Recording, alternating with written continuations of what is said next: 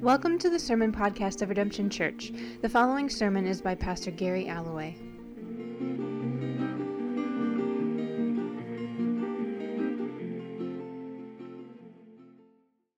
All right, Genesis 21. How's everybody doing this morning?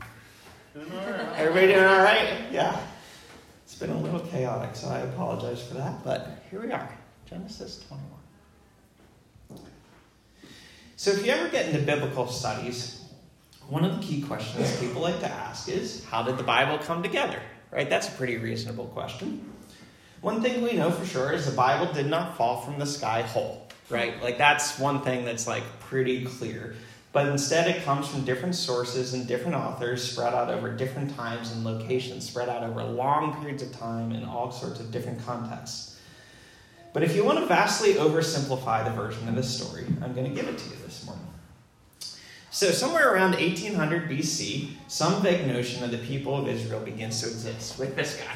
We've been talking a lot about him. That is a very grumpy icon of Abraham up there. I don't know why he's so grumpy. Um, there's nothing in Genesis that makes him particularly grumpy, right? But uh, for some reason, his iconic version is. But from Abraham on, people told stories about Abraham and Isaac and Jacob, right? These stories of the patriarchs, the people who founded the people of Israel. And then over time, the priesthood developed, and with it, the Levitical law and the stories of the Exodus, and then the histories of the judges and the kings. And then there's writings like Job, right, that are kind of timeless. They don't actually sit in a particular time and place, but are just kind of about any time. And then, uh, and throughout the history of the people, there were the prophets who left behind oracles and prophecies. And then, in 586 BC, something deeply traumatic happens. Anybody know what happens in 586 BC? Yeah. Jerusalem is destroyed, the nation of Judah is destroyed, the temple is destroyed, and the people of Israel are sent into exile into the land of Babylon. When they get there, it creates this deep existential crisis, right? We are the, we're supposed to be the people of God, and what are we doing in exile? How's this whole thing work together? And who is God, and who are we? And what does all this story mean? And they went back and they looked at all these stories that they had and all this history and oral, oral traditions that existed. And the scribes began to sew them together into this deeper understanding of who they are and who they were called to be in the world. And they sewed it up together into one unified book, which is what we still have today, which is what we generally refer to as the Old Testament. So if you want an extremely, uh, extremely oversimplified version of the events, it kind of looks like this. Okay, there's Babylon, and then keep going, Kyle. 1800 to 500 BC, oral, Israel's oral and history, written history emerges. 586 BC, Babylon destroys Jerusalem. And 500 BC, scribes sew together these sources into the Old Testament as we know it. Now, again, this is very oversimplified. If you report me to my Old Testament seminary professor, I'd get in trouble for like cutting a, a tremendous amount of quarters. But for our purposes today, it kind of gives you a sense of what happened here. And like all scholarship on ancient history, there's a little bit of guessing involved, and we might find out we're wrong as we get more evidence going forward. But nonetheless, one of the funny byproducts of this editorial process, there's a point to all this, I swear, we are coming back around to Genesis 21, is that if you read the Old Testament, we often have duplicate stories. Have you guys seen this? If you actually, you know, if you actually read Genesis beginning to end, you start to see, like, didn't I already read that story? So, for example, how many creation stories do we have in Genesis? Two. Yeah. Genesis 1 and Genesis 2 are two different stories. They don't contradict each other, but they're told from different perspectives and address different things. We have two stories of Noah gathering up the animals one in which he collects two of every species, and one in which he collects seven. We have several versions of Abraham receiving his calling. We've seen that in our series on Abraham. We have multiple versions of how Esau got his name. And we have more than one version of how the well of Beersheba was named, which I know you're all super interested in. Where did that well get its name? And this is both super cool and super weird, right? But if you believe the scribes knew what they were doing, and that the living God had a hand in it, and the whole process is inspired, it's not a problem. The stories are written from different perspectives for different purposes in order to answer different questions. And if you let them bounce off each other, rather than trying to make one cancel out the other, it can actually do some pretty cool stuff. It can actually enhance both of the stories. And we've been trying to fix this for a long time. And if you've ever taken an apologetics class, you probably know that process. But apparently, it wasn't a problem for the scribes. They didn't try and edit out one story for the other and try and smush them together, they left them both in. And as a result, the Old Testament is never a solo, it's always a chorus. And it has these times, right, where all the sounds kind of perfectly blend together.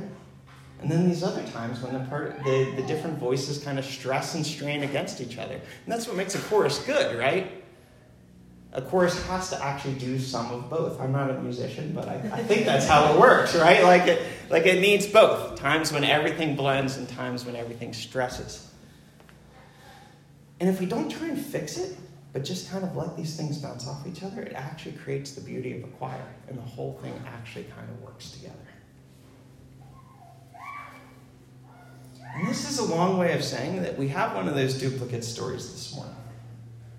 If you heard Kyle read that passage and say, Didn't we do this already? The simple answer is yes, we did read this particular passage at Fourth Sunday two weeks ago.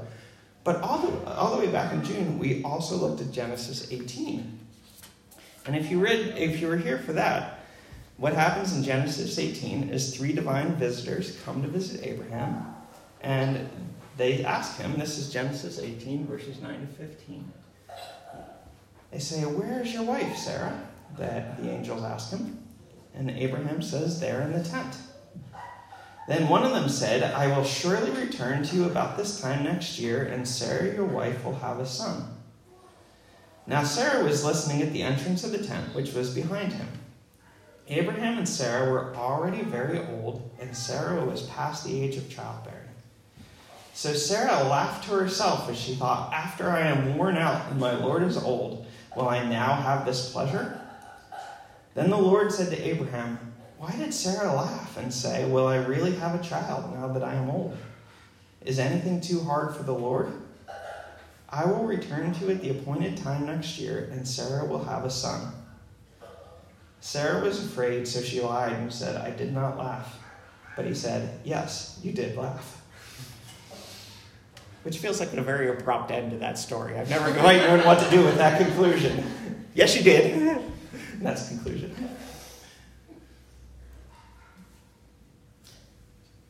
So in this passage, right, Sarah is told she'll have a child. The one thing she has longed for and hoped for forever, right? The one prayer God's never answered. The one promise that God has failed to keep this deep wound in her soul. Sarah has not only been waiting for this her whole life, but for 24 years at this point, her and Abraham have been wandering around the land, traveling in the land, not receiving this child that has been promised to them. And so when she hears it, she laughs. This is not the laughter of joy, right? What kind of laughter is this? Skepticism. Skepticism, yeah. Of incredulity. Probably do more synonyms there. Of cynicism, of doubt.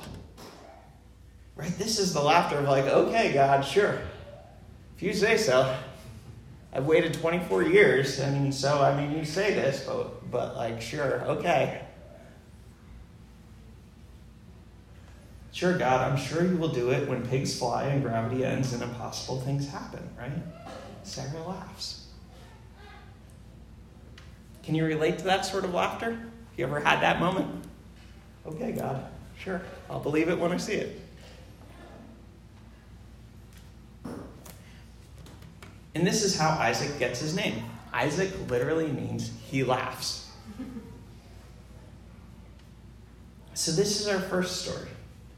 And then we travel a little bit. Sodom and Gomorrah destroyed. We have the incident with Abimelech. And then we come to our passage for today, Genesis 21. And I'm going to read it again. Now the Lord was gracious to Sarah as he had said, and the Lord did for Sarah what he had promised. Sarah became pregnant and bore a son to Abraham in his old age, and at the very time God had promised him. Abraham gave the name Isaac to his son Sarah bore him, and when his son Isaac was eight years old, Abraham circumcised him as God commanded him. Abraham was a hundred years old when his son Isaac was born to him. Sarah said, God has brought me laughter, and everyone who hears about this will laugh with me. And she added, Who would have said to Abraham that Sarah would nurse children?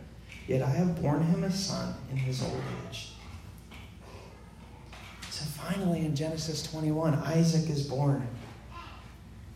And after a lifetime of waiting, Sarah receives a child. And when she finally receives the child, how does she respond?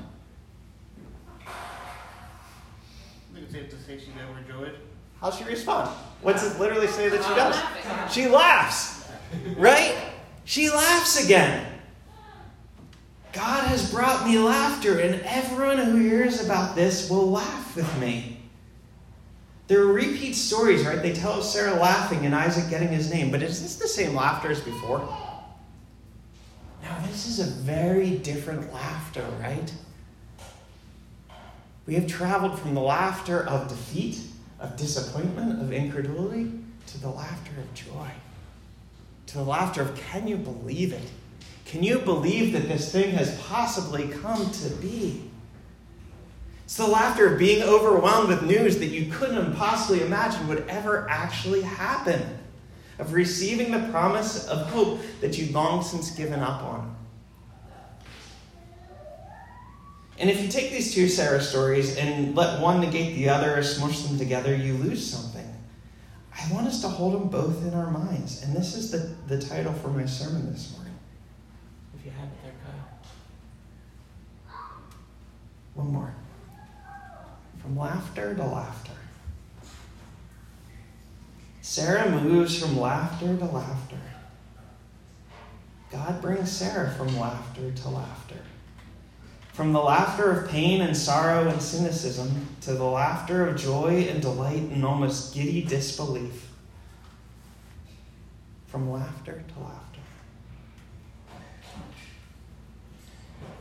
And this is the challenge for us this morning to trust that God, to believe this is the God we follow, the God who can bring us from laughter to laughter. Do we believe that?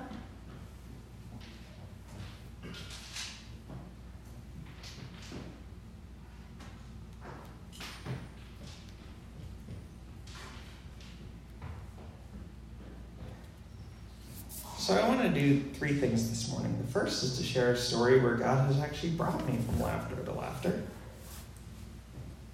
The second is to name the places where we're still in the first laughter and to hopefully let this hope kind of break up some of that really difficult ground. And the last is to talk a, little bit about how we live in that space in between when we're not quite there.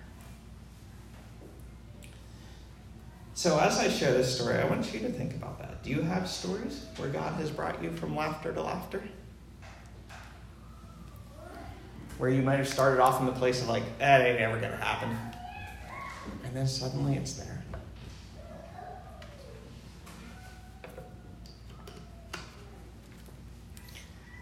The first story that came to mind for me was my story with Bristol.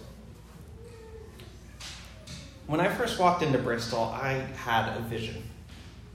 It was 2008, and I first wandered onto Mill Street, and Mill Street had been struggling for quite a while at that point, and it had become a pretty broken place. It had been struggling for several decades, and then the Great Recession kind of and came and gave it this final wallop where if you walk down Mill Street in 2008, half the storefronts were empty. The town was really dead. The young people had fled. I mean, you could literally, the day I walked down it, there was not a single other person on Mill Street. But that day, something stirred in me, and I had this vision, and I could always kind of see it from day one, right? I could see these storefronts being filled up again, and I could see life and energy and art and music come back from this place, and I could see young people rediscovering this place and filling it with life. And I could see the Spirit of God blowing on the dry bones and bringing the whole place back to life. And because of this vision, we church planted here in 2009. And probably in my mind, it would, probably was going to be maybe 2010, maybe 2011. Everything would turn around, right? Maybe 2011. You know, maybe 2012 if it really took a long time.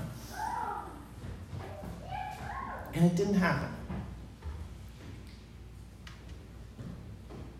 And as we kind of struggled along, we it was just we found very little enthusiasm in Bristol, and no one was waiting for us, and things were disorganized, and people were apathetic.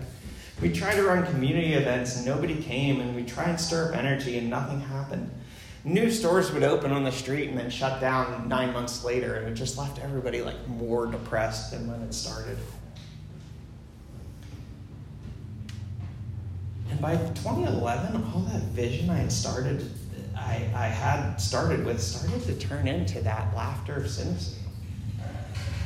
Do you know what I mean? That sense of like, I, I thought this was a calling, but here we are. And as 2011 turned into 2012 and 2013, and this project I'd given to my my life to seemed rather pointless, I was there. That surely a child. Mm-hmm. I'll believe it when I see it.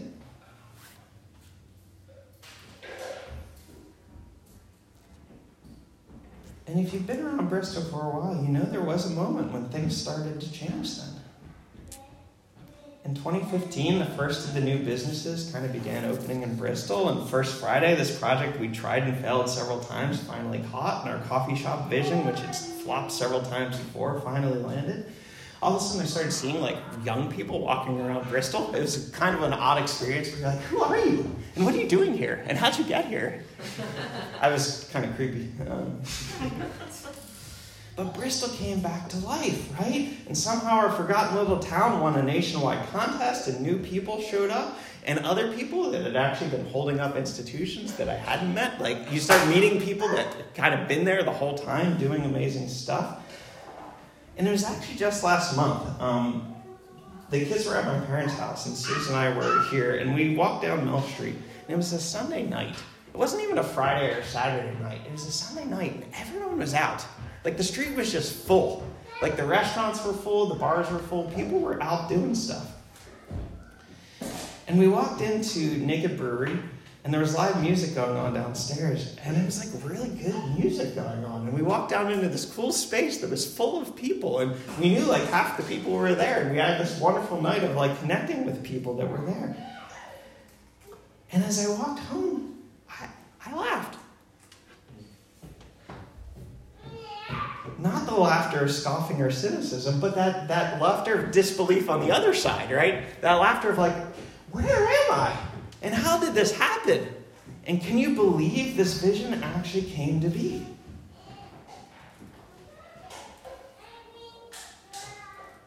For as Sarah says, God has brought me laughter, and everyone who hears about this will laugh with me. God has brought me laughter, and everyone who hears about this will laugh with me.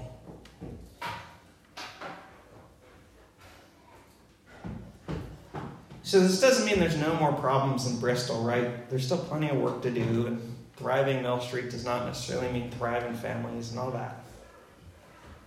But if I can remember the laughter of 2013 and the laughter of 2023, I think I, I get a little bit of what Sarah had gone through in this process. From laughter to laughter.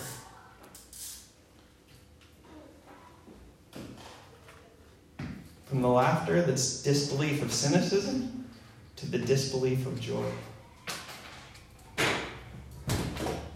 this is the God we worship, and this is the God we know, and this is the God we follow, and this is the God who loves us, the God who can bring us from laughter to laughter.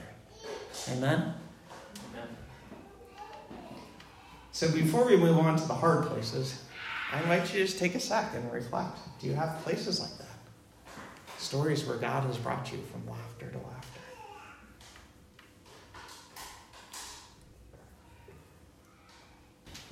I invite you to hold those and remember those because they're important for the next part. the places where we are still in the first laughter.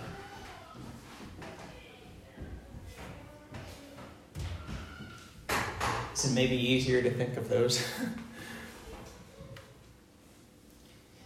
these are hard places, right? And these are places that are often difficult to say out loud because they're places of deep disappointment. And often deep disappointment with God. And sometimes we don't want to say out loud how hurt we are that the thing that we thought was going to come to be has not come to be.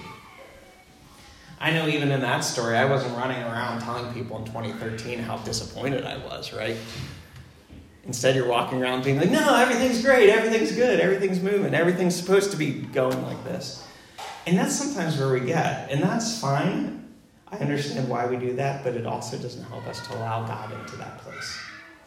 And so sometimes we need spaces to name the places where we're in the first laughter and let God come into that.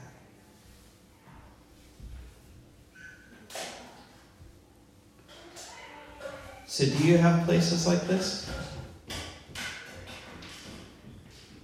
Places where if God said, I'm going to come heal that thing, or do that thing, or fulfill that dream, you would laugh. Maybe places where healing hasn't come, where longing has not been met. Places where the brokenness seems so entrenched that the idea that it could be made right seems laughable.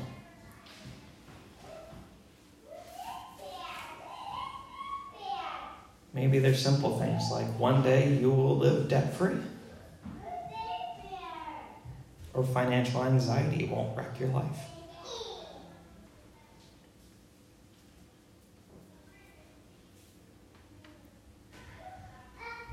You will be sober, or your self destructiveness won't get the best of you. Marriage or dating won't be a constant source of pain you won't hate your job. You'll have peace with your body. Your sexuality won't be a problem.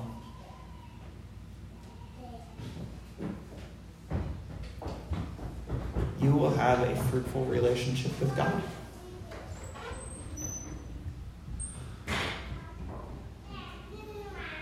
Maybe it's a more general personal thing like that. Maybe it's a social thing. Maybe it's something particular, a career goal, a life goal, a vision that you've had. What is the promise God could give you that would make you laugh and not in a good way?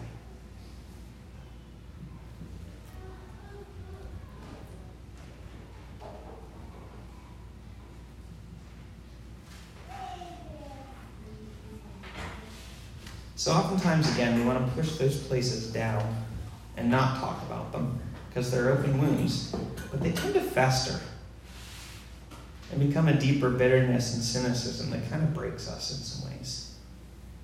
So I invite you to, to give those to God. If you can, actually just take a minute right now and give those places to God. Tell God where you're hurt or disappointed.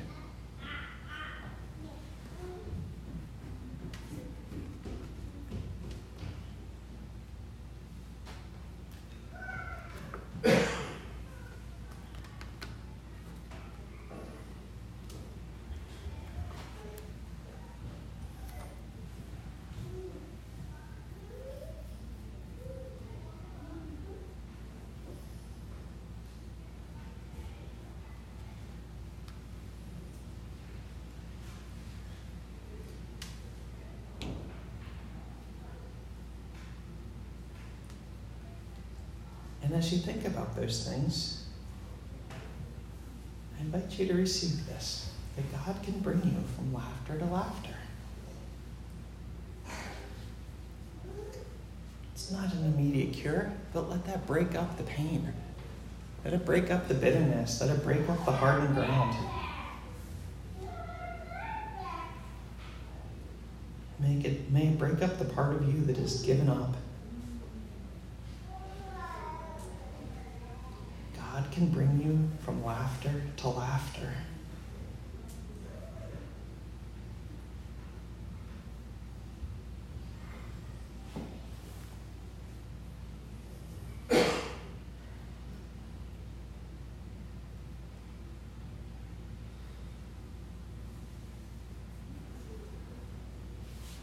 Let that wash over you just a bit. God can bring you from laughter to laughter.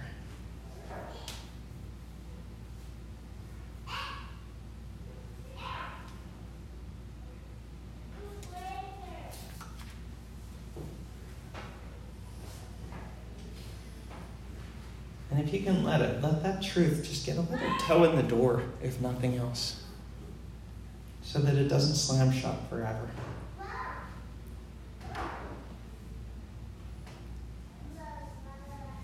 You might not see where it's going or how the story ends. In fact, there's probably a good chance you can't.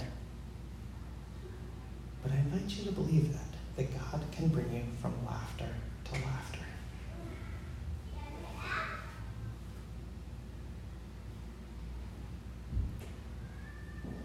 And if we let this hope sink into us, it doesn't just mean we have something to look forward to, right? It also means the present's not a waste. There's places we are stuck in between. It means God's not asleep at the wheel, which is the constant question of the psalmists, right? Of like, God, where are you? What are you doing? You asleep? And the promise is that no, no, that actually God is at work the whole time. And if we let it, this time between the laughters can actually be a really fruitful time. This winter between the seasons of growth, there can actually be a lot that happens. God hasn't just gone to sleep until spring, right? For many plants, winter is actually essential to grow. You know, winter is when seeds germinate, right? Like I've learned this recently that acorns won't turn into oak trees. A lot of them won't unless they freeze. That's like necessary. They have to go through the winter in order to grow. Winter can actually produce tremendous creativity in us, right? When we actually get to the place where we feel totally stuck and broken, if you just release that to God, that's actually where tremendous creativity can come. When you stop just trying to push against the thing forever and actually say, God, I, I, I'm at my end. Sometimes that's exactly where we need to go to ask new questions, to think in new ways. Maybe we're thinking about the thing wrong, to head in a new, uh, to pivot in some new way. But I think we actually have to embrace the winter and say, God, this thing is it's just not working. And when we get to our, at the end of ourselves, that's when we can really grow with God.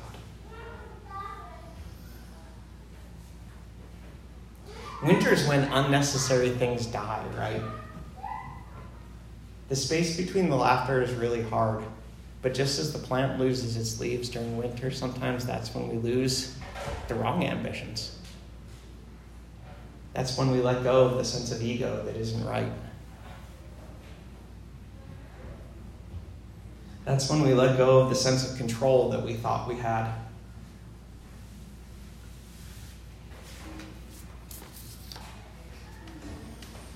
Winter can help you clarify your dreams, right? and make sure they're in the purview of God. If our dream is to become a billionaire, right? Winter might be the time to let that go and go back to the promises of God and see what God has actually called us to. And even if it's a more specific thing, like a passion or a conviction or a specific longing, winter's time to review these things and prune these things and maybe restore these things and maybe let them go. Winter is a time to ask if you're actually pointed at the right things. And maybe the spring God has for you is entirely different than what you've envisioned. And in winter, of course, all the good stuff happens under the soil. We know that, right? Right? Like all the all the good things are happening that we can't see. One of the funny things about staying in Bristol as long as I have is meeting people where it's like, oh, you were doing that in 2012? Oh, really? Oh, okay. You were, oh, you guys were holding up the school district. I didn't even know that was going on. Oh, you guys were doing this thing. Like all these things I couldn't see that were actually like germinating and developing and growing under the soil all that time that I just was unaware was going on. And yet, without all of those things, where we are today never would have happened.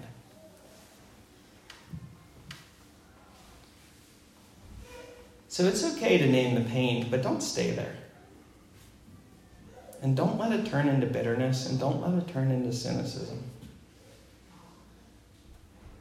Instead, think about winter as a time when, the, when things can actually be restored and made new.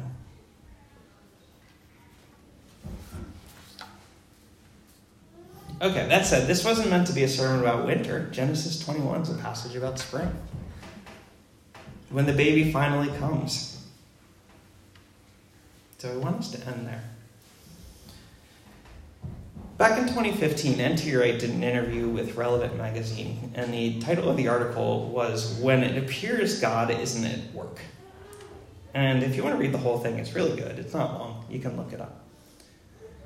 But he was asked this question about how we deal with unanswered prayers, and I loved his response. I've always remembered it. He says that the biblical pattern is not usually an immediate answer to our prayers, right? That God gives us a hope and a longing and a vision for what He has for us. And then, for whatever reason, it takes a long time. Sometimes days, sometimes weeks, sometimes months, sometimes centuries. And some people bail, but others persist and cry out with the Psalms, How long, O Lord? And then one day, and one day, out of nowhere, the thing shows up unexpected, deeper, fuller, more beautiful than we could have possibly imagined.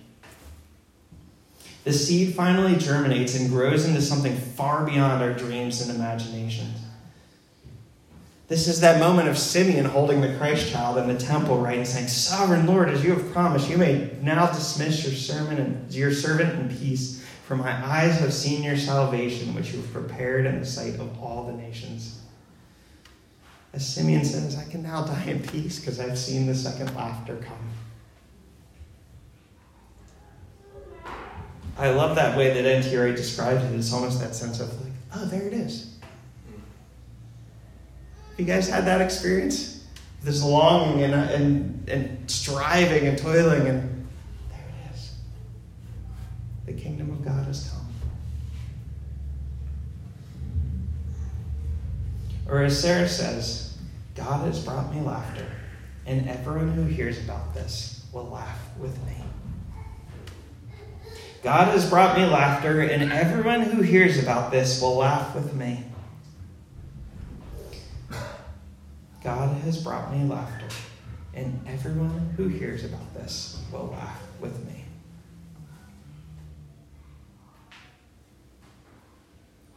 Into all the places that you're stuck in the first laughter. I invite the, you to let this soften you. And if you need to, take it with you this week.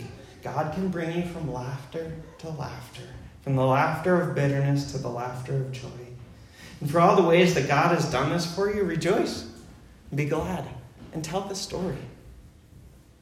For all the ways you're, and, and for all the ways that you're still in the first laughter, let this good news soften you, thaw you, help you to dream again and to not die the death of disappointment and cynicism.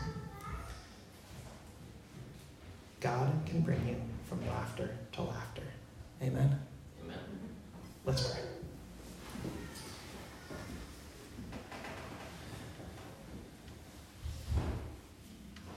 Lord, help us to sit in this tremendous hope that the first laughter doesn't win.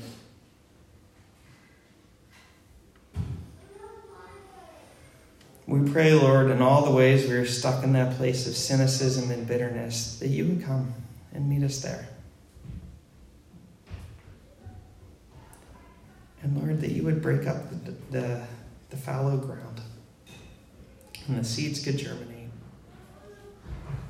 And that one day there will be that moment where we just go, there it is. It's what I've longed for all this time. The kingdom of God has come. Thank you, Lord. In Jesus' name we pray. Amen. To find out more about Redemption Church, visit redemptionbristol.org.